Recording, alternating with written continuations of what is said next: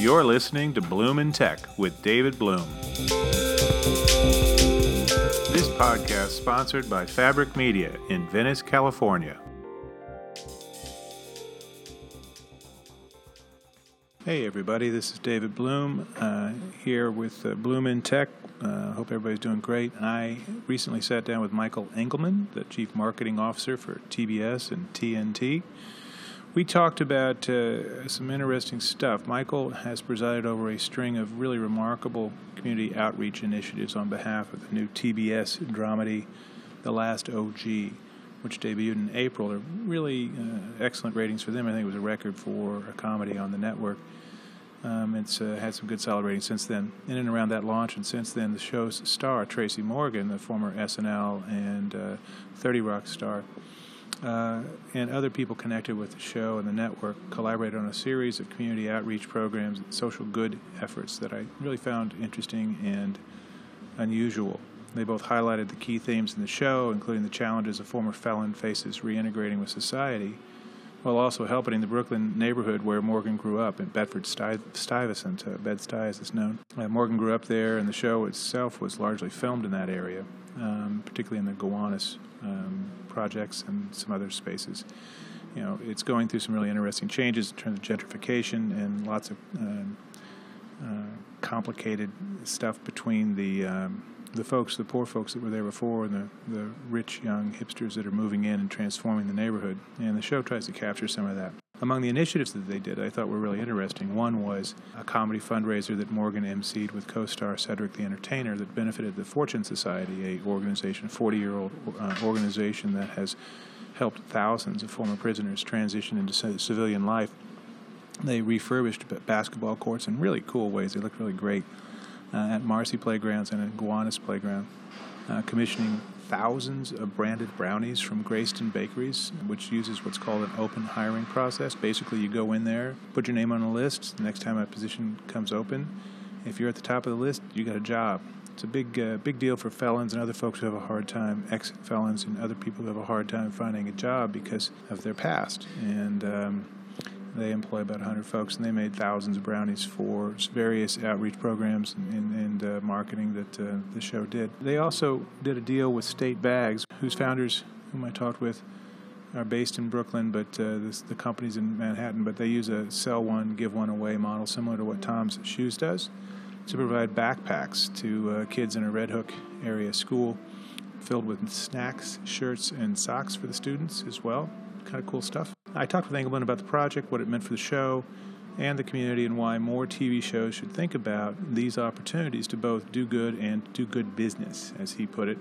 I think he's onto something here. I hope that we'll see this as more of a trend. The opportunities to have an impact while you're making a good living are, are really pretty interesting and wonderful, and it's a, it's, a, it's a change of pace for Hollywood. So, anyway, without further ado, here's the interview I did with Michael Engleman, the TBS and TNT Chief Marketing Officer wanted to talk to you a little bit about this last OG thing. I, I was really fascinated by this because mad props for doing it. Um, I don't recall ever hearing about a TV show doing stuff like this. Where did your people get the idea? Where did it come from? What, what was the genesis of all this?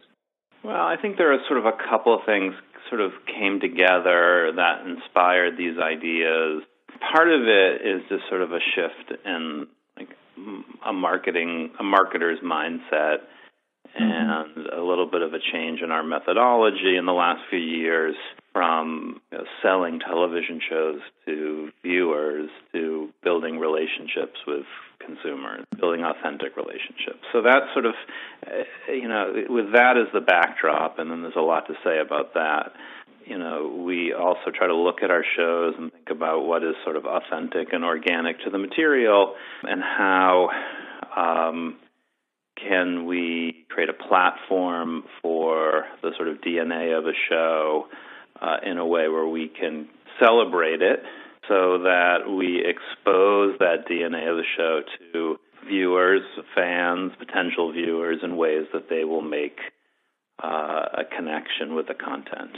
And yeah. in this instance, the last OG, Tracy, Tracy as a human being and then Trey as the character, there's just a lot of natural connections to thinking about themes like second chances and the sort of human capital and struggle of, you know, making uh, a life for oneself post incarceration, the social balances and imbalances that come from gentrification, and thinking about those themes.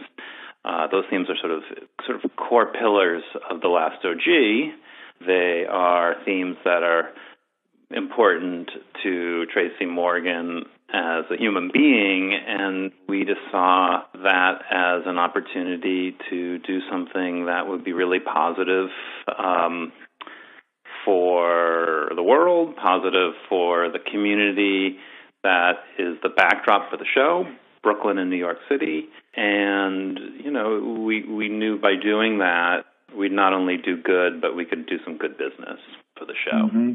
and, and create awareness. That asks the next question, though. I mean, I don't want to lose this. I mean, you said you could do good and and do some good business. Could you quantify how that may have? I mean, it's like it's wonderful that you did this, but I mean, let's be serious. You're a business and a bigger business than ever now, as of three weeks ago. Can you quantify what it might have meant for the show in any way beyond the, the sort of solid CSR, corporate social responsibility kinds of components that bring a, a halo of goodwill to the show? Yeah, I mean, uh, the halo of goodwill is, is, to your point, hard to quantify. But, you know, inevitably, when we create these kinds of initiatives, we look at them as you know. Sometimes where they're, they're, the the value is really just in the benefit to the constituency or community that we're intending to help.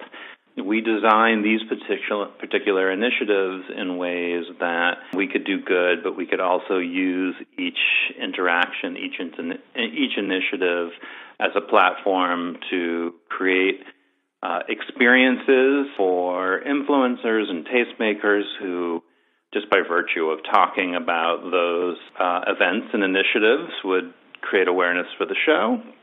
We created experiences that you know involved various press outlets, whether it was you know the View or I know Viceland did a few things on on, on um, some of the work that we did with community playgrounds and each of those instances are press impressions that have you know some sort of transactional value in driving awareness for the show and we can quantify those press impressions and that is the good business piece of it. But i think even you know a little less quantifiable a little less tangible is the methodology shift from driving transactional viewership, meaning I put an ad out into the world, I pay a CPM for that ad, and I drive a certain amount of viewers, to really thinking about building long term relationships with viewers that hopefully become fans of our shows and fans of our brands, and creating content, creating experiences, developing initiatives, some of which have a pro social angle that just help us participate in that relationship in a way that's organic and attractive um, and builds enthusiasm for you know everything that lives under the umbrella of our business. You guys have been uh, very aggressive about investing heavily in data to understand your audiences way before I think many of your colleagues at other networks have been. I mean, you, my my understanding of the Turner Group in general is they've been way out front compared to a lot of the other traditional networks. So you, it is about sort of knowing who your audience is and, and building that thing. That's a that's a, a, fundamental shift. On top of that, I guess by doing this stuff, by thinking we want to have a long term relationship, not just sort of flog them into showing up on a Saturday night or whatever. You you do get that spillover effect, particularly for younger fans, right? Isn't that particularly something that tends to work really well when they look at the brands they want to engage with, when they look at the things they want to spend time on? I think there are a couple things packed into that. One is we are in you know an age of media overload. You know, just you know certainly the television landscape in and of itself, and all the sort of the sort of inordinate choice that we have when it comes to thinking about you know what television we want to watch, what we want to engage in is greater than ever. And then only compounded when you think about the dozens of other entertainment experiences that sort of live adjacently to television. In that landscape of infinite choice, we have found it much more effective. Well, we certainly do a lot of advertising, traditional advertising and promotion, and we think very scientifically about that media and how we target and who those audiences are. Um, we increasingly, you know, the sort of yin and yang of it is we're informed by science, but we need we need to behave humanly and mm-hmm. to create experiences and and or content that connects with, quite frankly, a very weary and experience and sometimes cynical, you know, universe of consumers. Um, yeah. And I think the way you do that is you behave decently. And, uh, you know, we happen to have a show with the Last OG and a star and Tracy Morgan who, you know, really has a value system that's worth, I think, um, for a lot of reasons, amplifying yeah. and allowed us to really make very authentic connections. And uh, you know, also you've got to behave in a way that's like authentic to the DNA of the show, and the show really right. is about these themes. I think that's what's interesting. I mean, you all were doing some things that uh, certainly felt like, oh, that makes sense. Okay, it kind of flows out of that. It it sort of echoes this real world part. Yes, it's a dramedy, comedy, however you want to term it but it actually is about some people who've gone. I talked with Stanley Richards over at the Fortune Society and 7,000 ex-cons. They're helping transition back into the real world every year. So it kind of makes it's like, oh, this is this is a real world thing too. So I, I get that. So how did you choose particular participating organizations? I was thinking about that this morning, and I asked a couple of my colleagues who um, were really critical in putting this together, and we were trying to remember exactly I think they all had some sort of natural connection to a, to to the to the show, to talent, to show production. You know, I think the showrunners and thinking about the themes in this show and developing this season one arc actually had made some connections to some of these organizations, so it was a natural fit. And the mm-hmm. Fortune Society, we actually partnered with around the New York Comedy Festival last year. Yeah. That was, I mean, we did a we did that showcase, the sort of last OGs of comedy that Cedric and Tracy emceed, you know, the proceeds for for the Fortune Society, and it was just that was just sort of a great natural fit. You know, we did it at NYU, yeah. the New York City event, and and that connection they had already made a connection to the show. What we did with the New York City Parks Department around the Marcy Playground and Gowanus houses, you know, I think that was, you know, that was my, you know, really uh, astute marketing team thinking about all right, let's think about the neighborhoods and the world of this show, and how can we go do some really compelling thing in the community that will that isn't just another billboard, means something to the audience that may enjoy this show.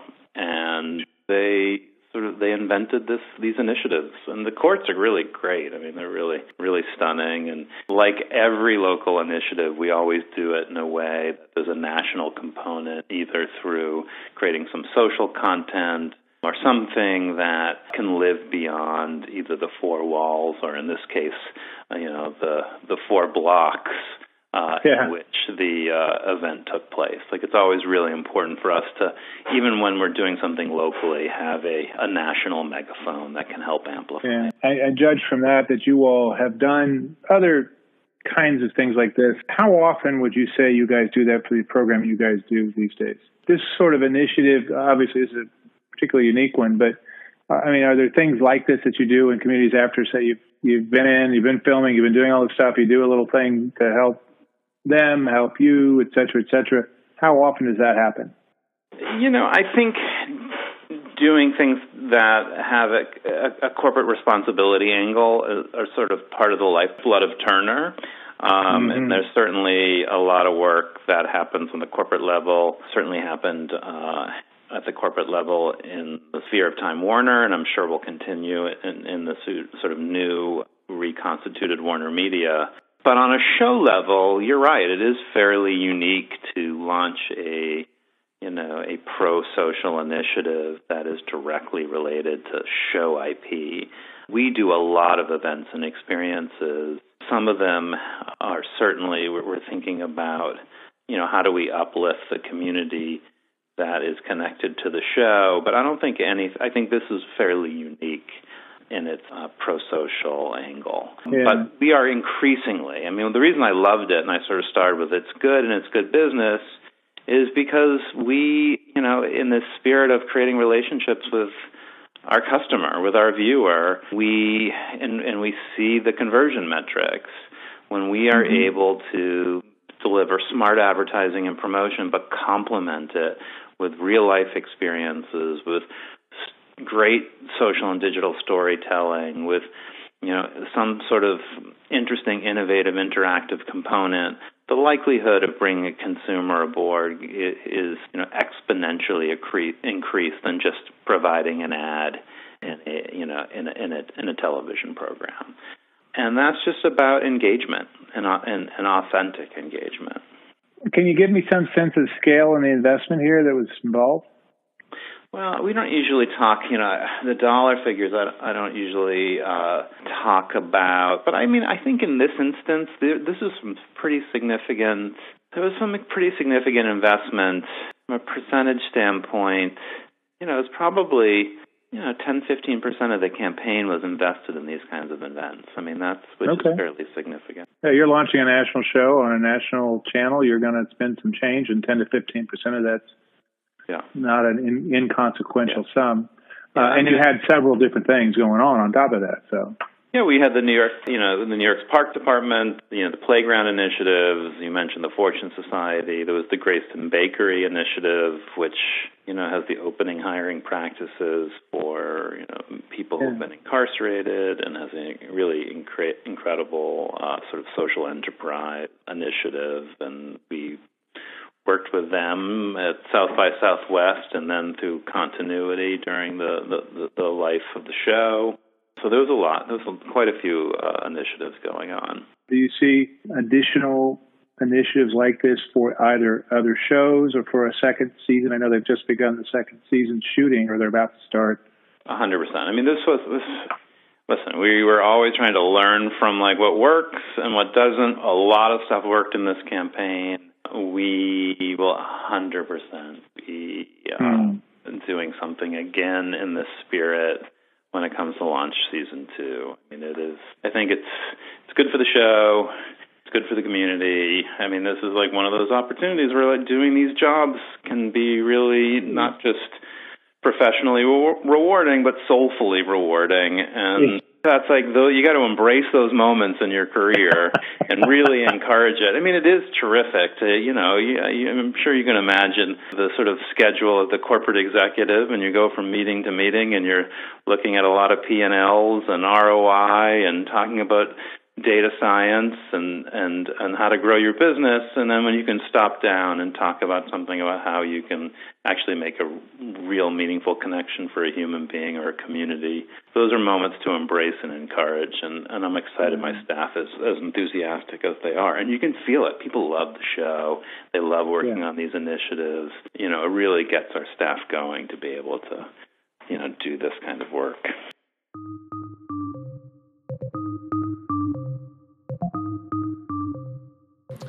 And that's our show. Thanks again to Michael Engleman and the folks at TBS and uh, beyond who helped uh, make this all happen. Uh, it's a very interesting conversation.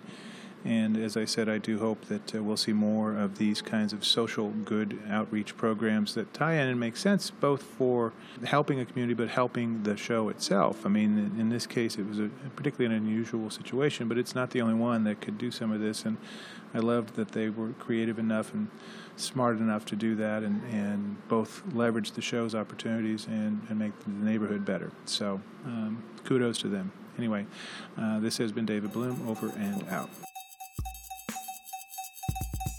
You've been listening to Bloom in Tech. I am your host, David Bloom. Thanks so much. And our podcast has been sponsored in this episode by Fabric Media in Venice, California. Take care, everyone.